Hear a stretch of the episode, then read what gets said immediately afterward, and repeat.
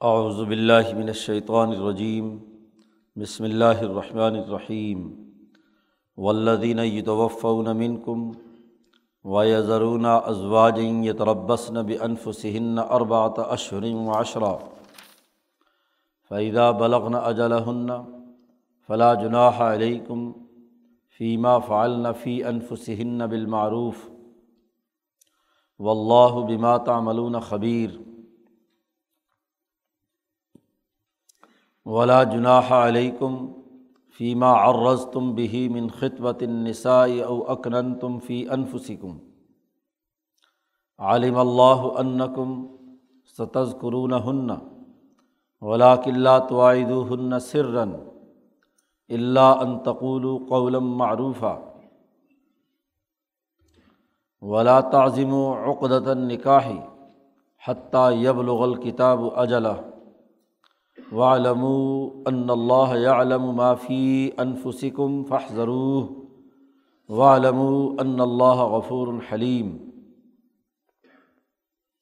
لا جناح علیکم ان طلقتم النساء ما لم تمسوهن او تفریضوا لهن فریضہ ومتعوهن على الموسع قدره وعلى المقتر قدره متاعا بالمعروف حقاً المحسنین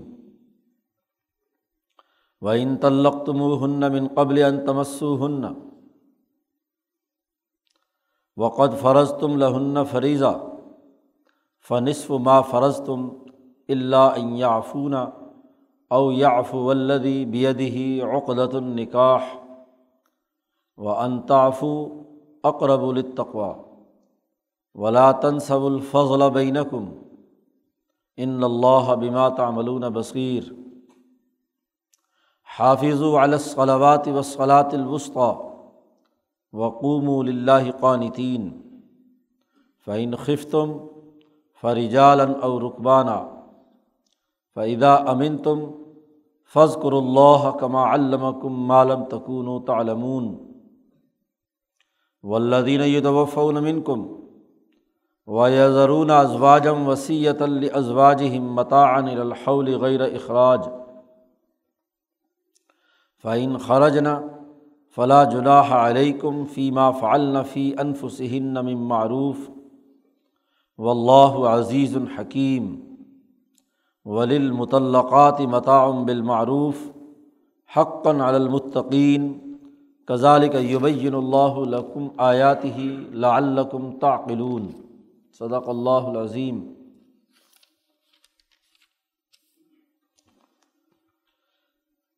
نکاح اور طلاق اور رضاعت کے مسائل بیان کرنے کے بعد قرآن حکیم نے عورتوں کی عدت سے متعلق موت کی صورت میں اس کے قوانین اور ضابطے بیان کیے ہیں۔ جیسے طلاق سے میاں بیوی کے درمیان تفریق ہو جاتی ہے۔ ایسے ہی مرد کے انتقال سے عورت نکاح سے فارغ ہو گئی تو اب اس کی عدت گزارنے کا کیا قانون اور ضابطہ ہے؟ وہ قرآن حکیم نے ان آیات مبارکہ میں بیان کیا ہے۔ ولدین یوتوف نمن کم وہ لوگ جو تم میں سے مر جائیں، فوت ہو جائیں۔ وہ یزرون ازواجن اور وہ بیویاں چھوڑ کر گئے۔ تو ان خواتین کے لیے ضروری ہے یہ تربس نہ انف سہن اربات اشرم معاشرہ کہ وہ عورتیں چار مہینے دس دن تک اپنے آپ کو روکے رکھیں، کسی دوسری جگہ نکاح نہیں کر سکتی۔ طلاق کی صورت میں پیچھے اس کی عدت بیان کی تھی کہ وہ تین ماہواری کے ایام ہیں۔ تین مہینے ماہواری کے ایام گزر جائیں تو وہ طلاق مؤثر ہو جائے گی اور عدت بھی فارغ ہو جائے اور یہاں مدت انتقال کی صورت میں بیان کی گئی ہے۔ اس کے لیے چار مہینے دس دن کا تقرر کیا گیا ہے۔ فائزہ بلغنا اجلا جب وہ اپنی مدت پوری کر چکے تو فلاں جناح علیکم فیمہ فعلن فی انفسن بالمعروف۔ تو تم پر کوئی حرج نہیں ہے کہ وہ خواتین اپنی ذات کے بارے میں جو فیصلہ کرنا چاہے معروف طریقے سے یعنی اس خاتون کے ورثاء کے لیے یا مردوں کے ورثاء کے لیے یہ رکاوٹ ڈالنا درست نہیں ہے۔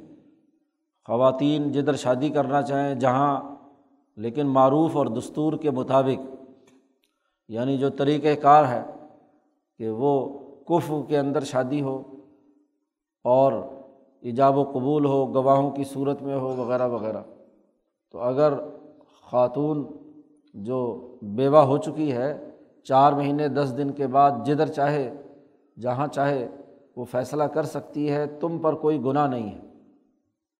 چار مہینے، دس دن سے پہلے وہ خاتون کہیں اور تعلق قائم نہ کرے۔ حتیٰ کہ نکاح کا وعدہ بھی کسی سے نہ کرے، آگے تفصیل اس کی آ رہی ہے۔ و اللہ بما تعملون خبیر اللہ تمہارے تمام کاموں سے باخبر ہے، جانتا ہے۔ ولا جناح علیکم فیما اور تم بھی منخط نسائی او اکنن تم فی انفسکم شوہر فوت ہو گیا، بیوہ عورت عدت گزار رہی ہے۔ تو عربوں کے یہاں طریقۂ کار یہ تھا، اول میں تو عدت کا کوئی تقرر نہیں تھا، سال سال بھر جیسا کہ آگے آ رہی ایک تفصیل، وہ عدت گزارتی تھی۔ دوسرا یہ تھا کہ عدت کے دوران ہی دوسرے مرد پیغام نکاح دے دیتے تھے۔ یعنی گویا کہ ابھی عدت سے پہلے کم از کم ان کا وعدہ یا منگنی ہو جاتی تھی، طے ہو جاتا تھا، خطبہ کہتے ہیں منگنی کو۔ پیغام نکاح بھیجنا۔ تو قرآن حکیم نے کہا کہ یہ منگنی پختہ نہیں ہو سکتی۔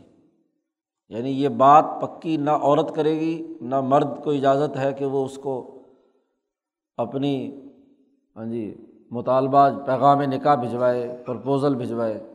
البتہ یہ ہے کہ اگر تم نے تعریض یعنی اشارے کنائے میں شادی کی ضرورت کا تذکرہ کیا ہے اس خاتون سے، تو اس میں کوئی حرج کی بات نہیں ہے۔ براہ راست اپنے آپ کو نکاح کے لیے مرد عورت کے سامنے پیش کرے، ایسے تو اجازت نہیں ہے۔ لیکن اگر تعریض یا اشارے کنائے میں وہ بات بیان کرے کہ میں نے بھی شادی کرنی تھی اور ایسے ویسے گول مول بات جس سے اندازہ ہو جائے، اس خاتون کو بھی کہ یہ بھی ایک امیدواروں میں سے ہے۔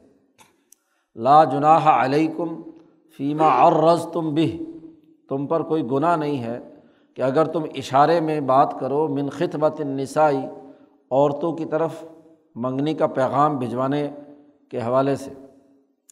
یا یہ کہ او اکنن تم فی انفسکم، یا تم نے دل میں چھپا رکھا ہے کہ یہ جو بیوہ خاتون ہوئی ہے، اس کی عدت گزرے گی تو میں اس سے شادی کروں گا۔ تو چونکہ قرآن نے سختی پیدا کر کے کہہ دیا تھا کہ چار مہینے دس دن سے پہلے کوئی آدمی ان خواتین کے ساتھ رابطہ اور تعلق پیدا نہ کرے، تو اس کے نتیجے میں بعض لوگوں کو یہ خیال ہوا کہ شاید دل میں خیال رکھنا بھی گناہ کی بات ہو۔ تو اللہ پاک نے کہا کہ دل میں اگر تم نے چھپا رکھا ہے تو یہ اس میں بھی کوئی گناہ کی بات نہیں ہے۔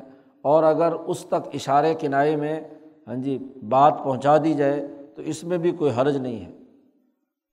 قرآن حکیم نے یہاں تک تفصیل اس کی بیان کی کہ عالم اللہ ان کم ستز قرون ہن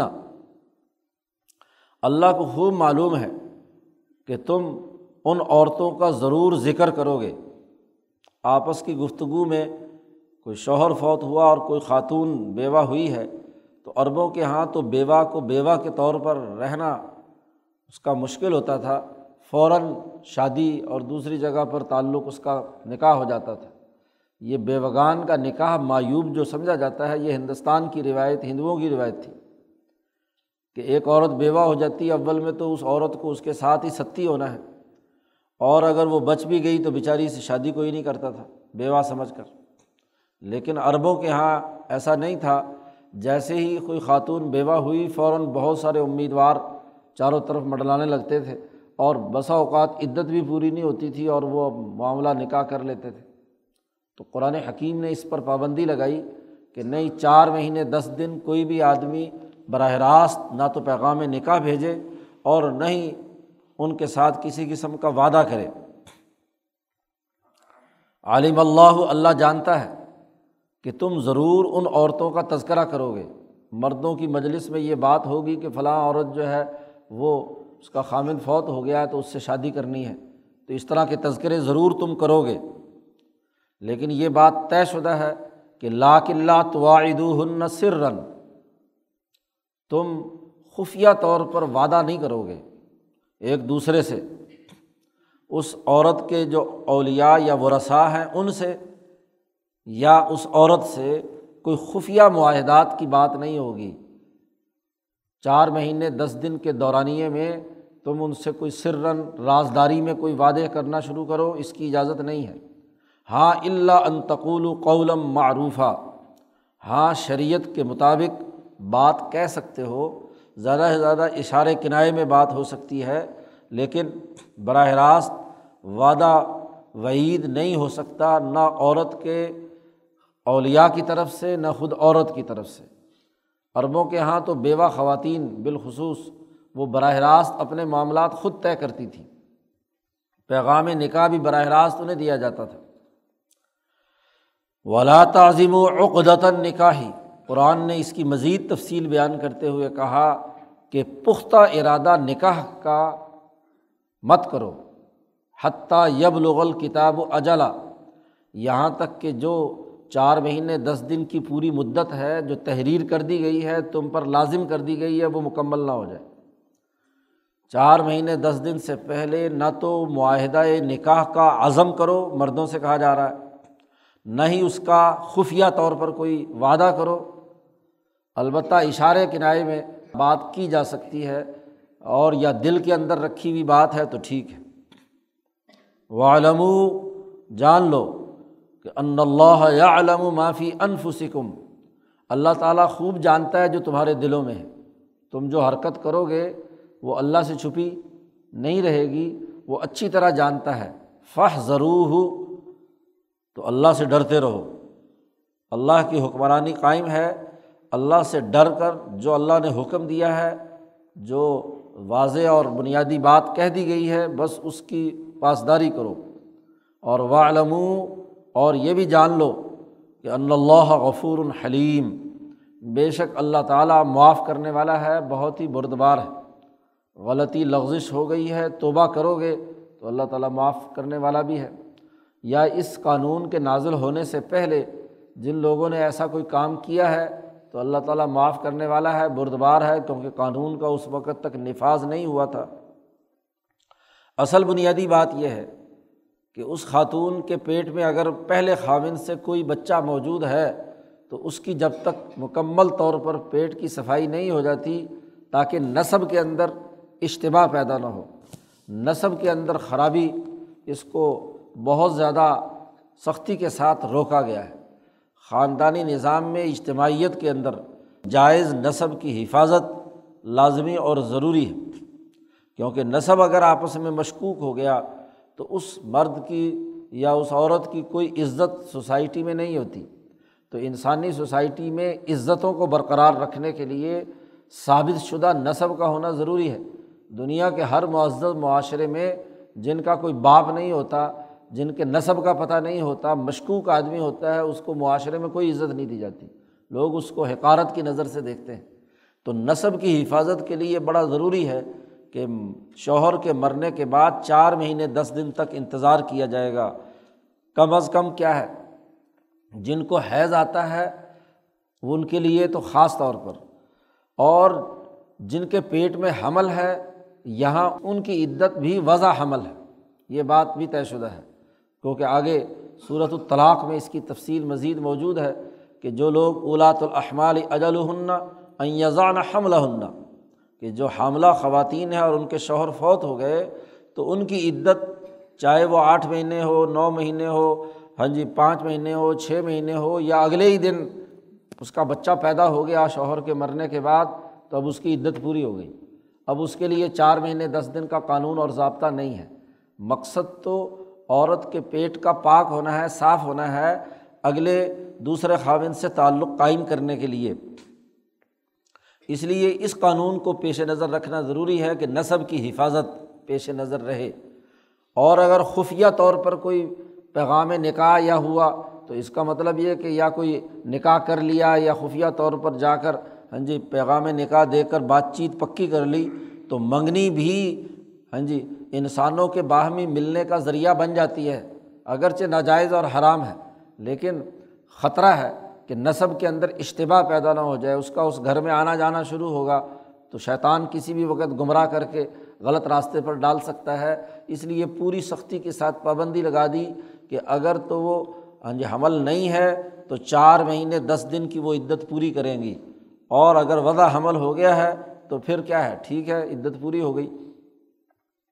تو یہ نصب کی حفاظت اور سوسائٹی کے نظام کو درست رکھنے کے لیے یہ قانون اور ضابطہ بیان کیا اور بڑی تفصیل کے ساتھ قرآن حکیم نے اس کے تمام پہلوؤں کا احاطہ کر کے یہ قانون بیان کیا ہے۔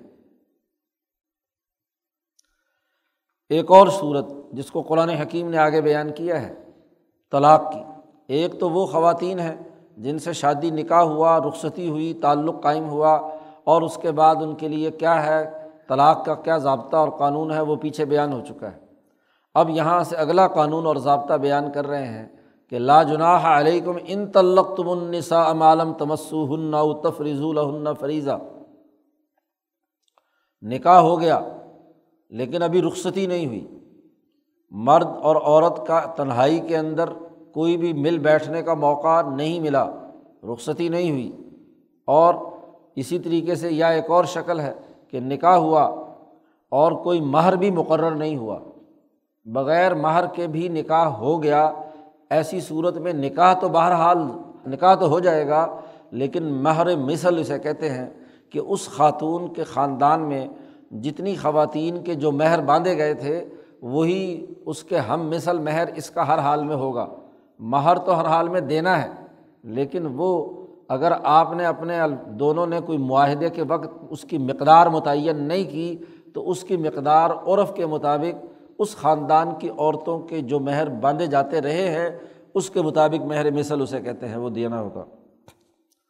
تو اب ایسی صورت ہے کہ ایک خاتون سے نکاح ہوا، لیکن ابھی رخصتی نہیں ہوئی، لم تمسو ہننا کوئی تعلق قائم نہیں کیا۔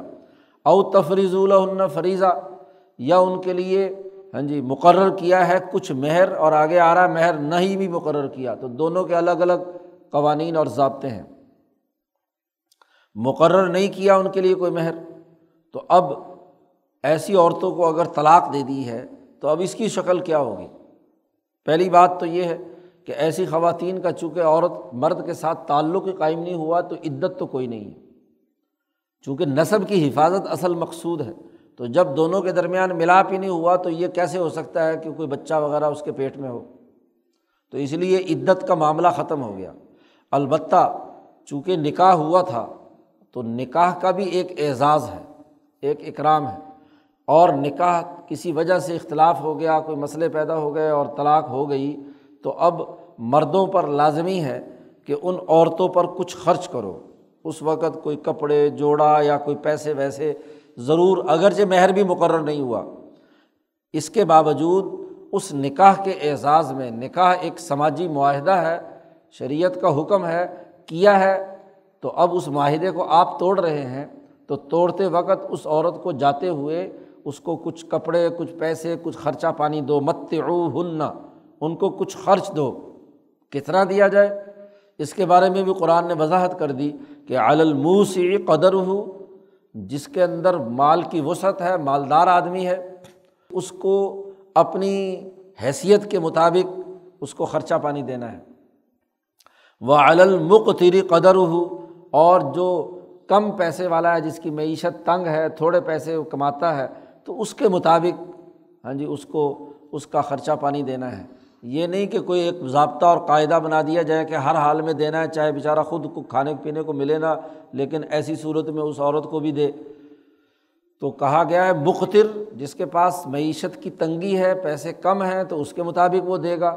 مقدار اس کے مطابق ہوگی۔ اور جو موسع ہے، جس کے پاس وسعت ہے، فراخی اللہ تعالیٰ نے دے رکھی ہے، تو وہ اس کے مطابق اس کا کوئی اعزاز و اکرام کے طور پر کوئی جوڑا بنوا دے، کوئی اس کے ہاں جی اور چیزیں کھانے پینے کی دینا چاہتا ہے تو دے۔ متعم بالمعروف، قاعدہ جو عرف میں ہے، اس کے مطابق اس کا خرچہ ہے۔ یہ خرچہ آپ کو دینا ہے۔ حق المحسنین، یہ حق ہے، لازم ہے ان لوگوں پر جو محسن ہیں، نیکی کرنے والے ہیں۔ احسان کی صفت کے حاملین ہیں، ان پر یہ لازم ہے۔ یہ کوئی فرض واجب تو نہیں ہے۔ کوئی قاعدے اور ضابطے کے مطابق فرض نہیں ہے۔ محسنین احسان کریں گے۔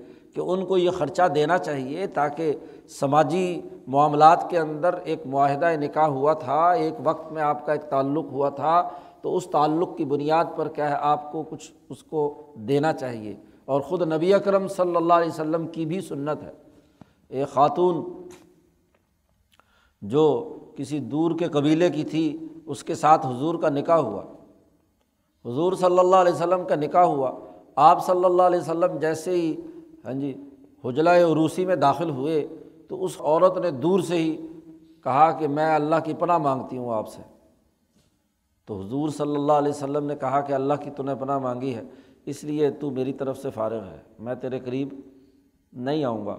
اس کو فارغ کر دیا خاتون کو اور اس کو حضور نے پھر لباس اور کچھ کھانے پینے کی چیزیں ہاں جی وہ اس کو دیں۔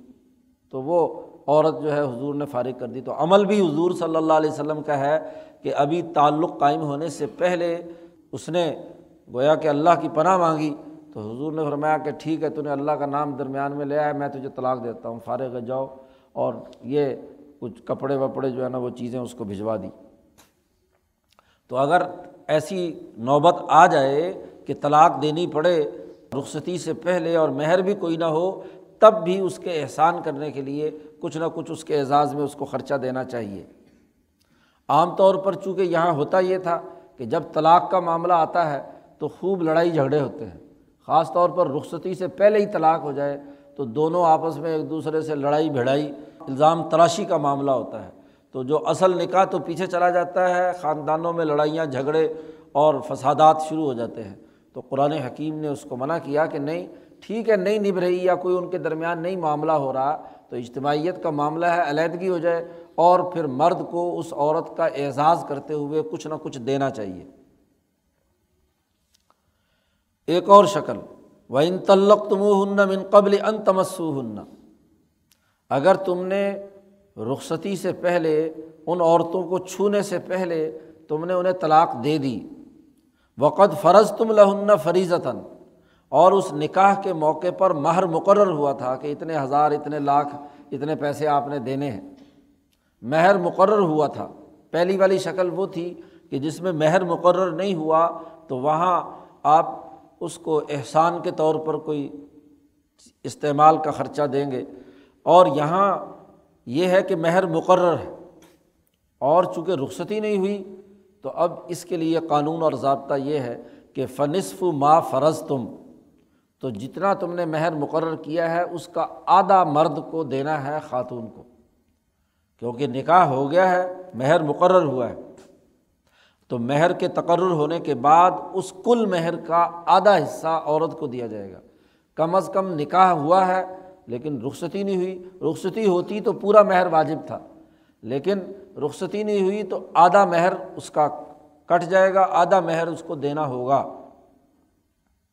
البتہ اس میں دونوں فریقوں کو یہ اختیار بھی دیا گیا ہے۔ اللہ یافونہ او یاف ولدی بیدی عقدت النکاح۔ مگر یہ کہ عورتیں خود معاف کر دیں کہ نہیں، ہمیں یہ مہر آدھا نہیں چاہیے، تو ان کی مرضی ہے۔ مرد پر لازم ہے کہ اسے وہ مہر دینا ہے۔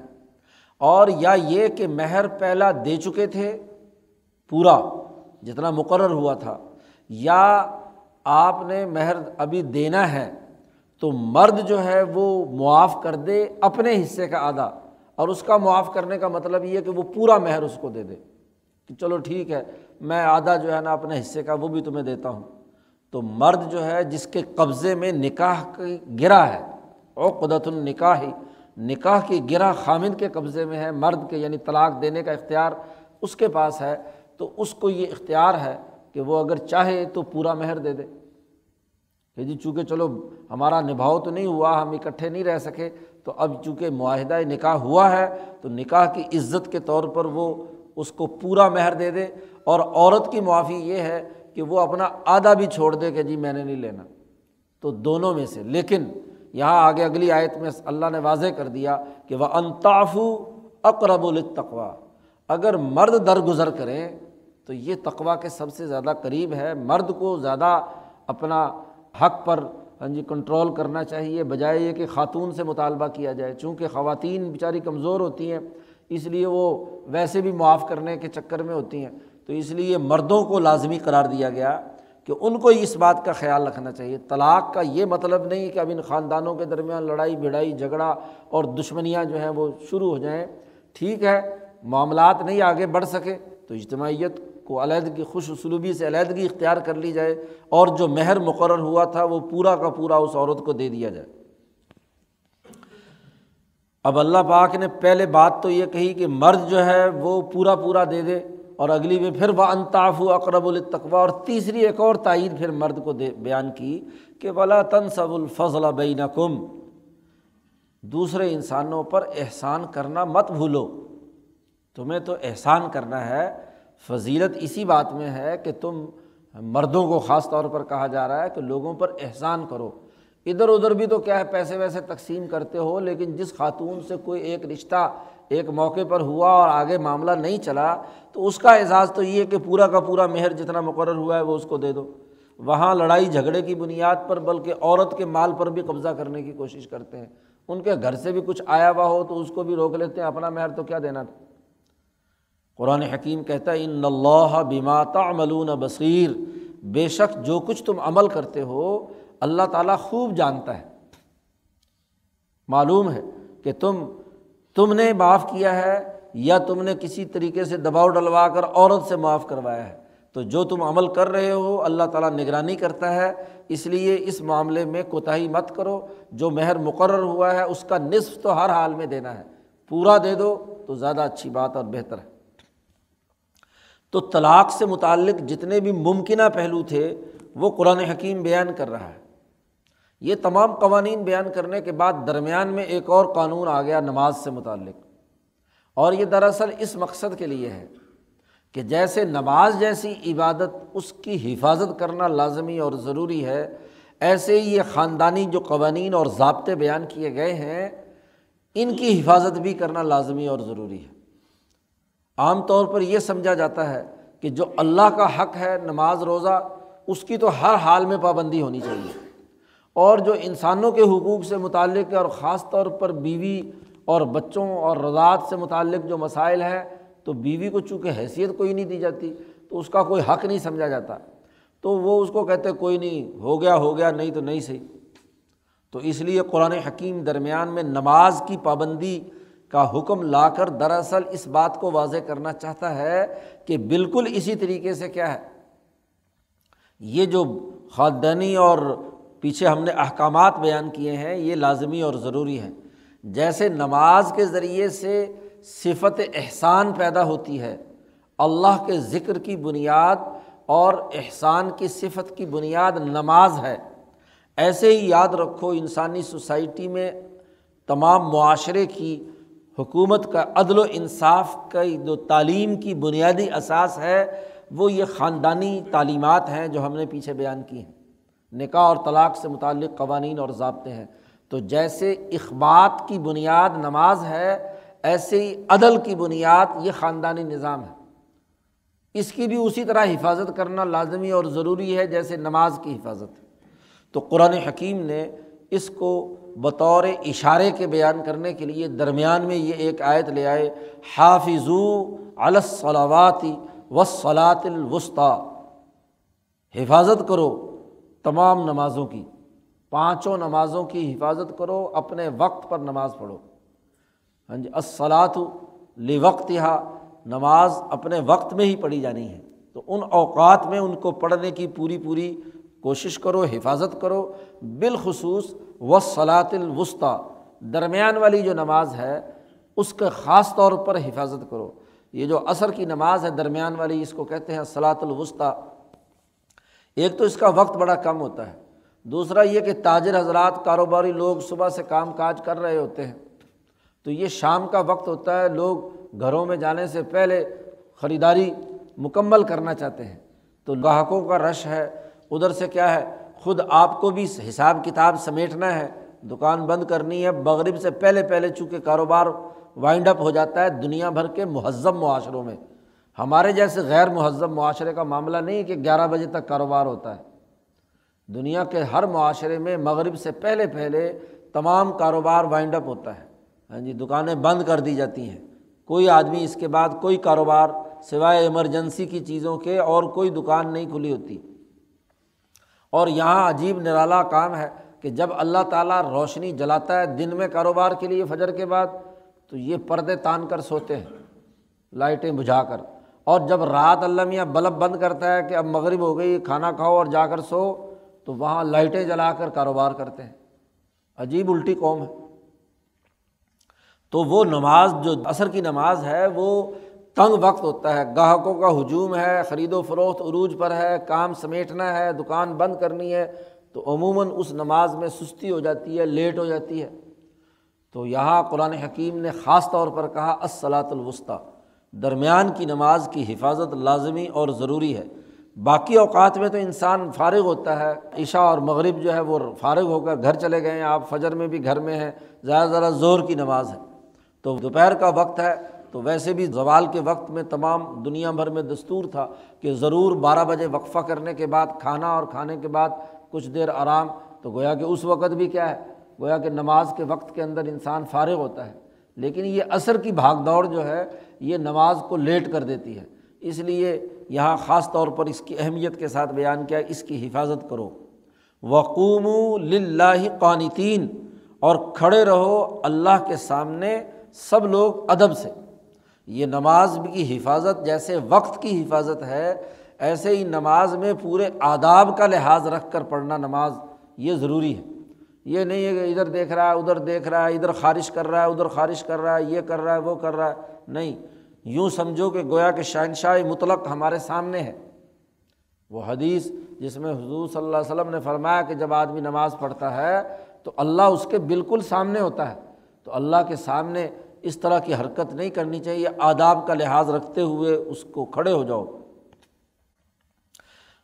نماز کی حفاظت کی اتنی پابندی ہے کہ فعین خف تم اگر حالت جنگ میں ہو اور خوف کی حالت میں ہو، اس کا تفصیلی قانون تو آگے جا کر آئے گا صلاۃ الخوف کا کہ نماز، خوف کی نماز کیسے پڑھنی ہے۔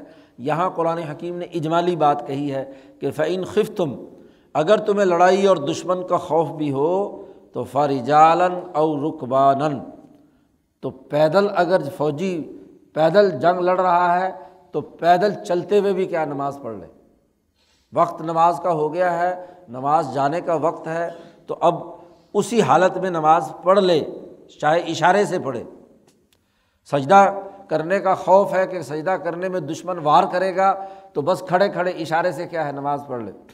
اور رقبان یا کسی سواری پر ہے، گھوڑے پر ہے، یا کسی آج ٹینک پر ہے، کسی پر بھی ہے رقبان تو وہاں بھی موقع اتر کر پڑھنے کا نہیں ہے تو سواری کی حالت کے اندر اشارے سے نماز پڑھ لے۔ لیکن نماز ضرور وقت پر پڑھنی ہے رقبان فائدہ امن تم اور پھر جب تم امن پا جاؤ یعنی جنگ کا معاملہ ختم ہو جائے، تو فض کر اللہ کما علمکم معلوم تکون تعلمون۔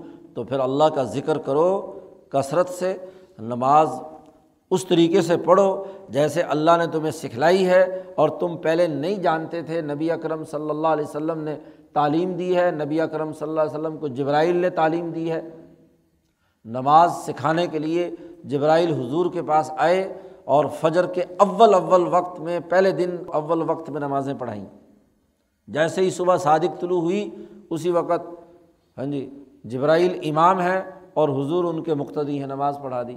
ایسے ہی جیسے ہی زوال کا وقت ختم ہوا، ظہر کی نماز پڑھا دی۔ جیسے ہی عصر کا وقت شروع ہوا، تو عصر کی پڑھا دی۔ مغرب کا وقت شروع ہوا، غروب کے فوراً بعد نماز پڑھا دی۔ عشاء کا وقت شروع ہوا، تو فوراً نماز پڑھا دی۔ پہلے دن اول اول وقت۔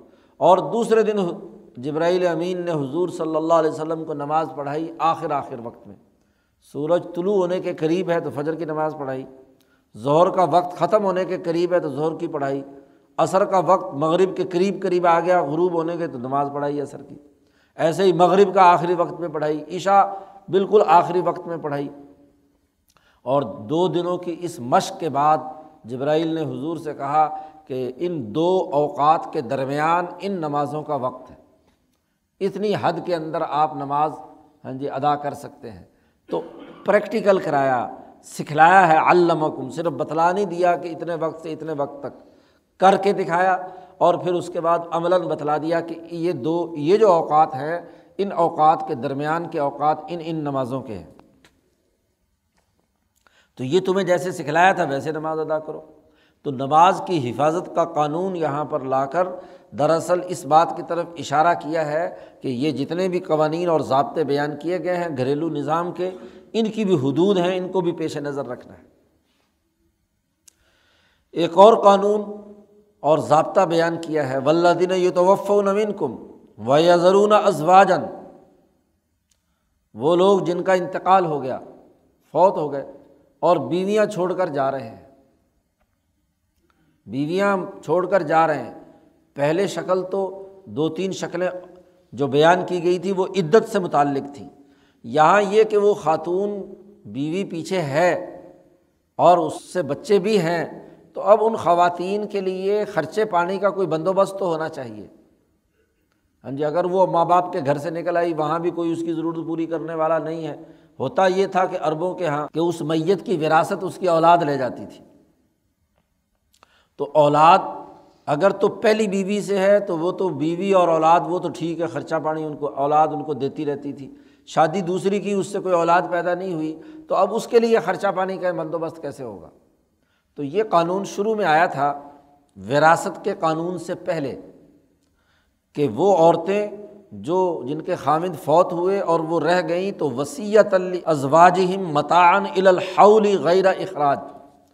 تو کم از کم ایک سال کے لیے شوہر وصیت کر کے جائے کہ اس میری بیوی کو گھر سے نہیں نکالنا اور اس کا خرچہ پانی دینا ہے۔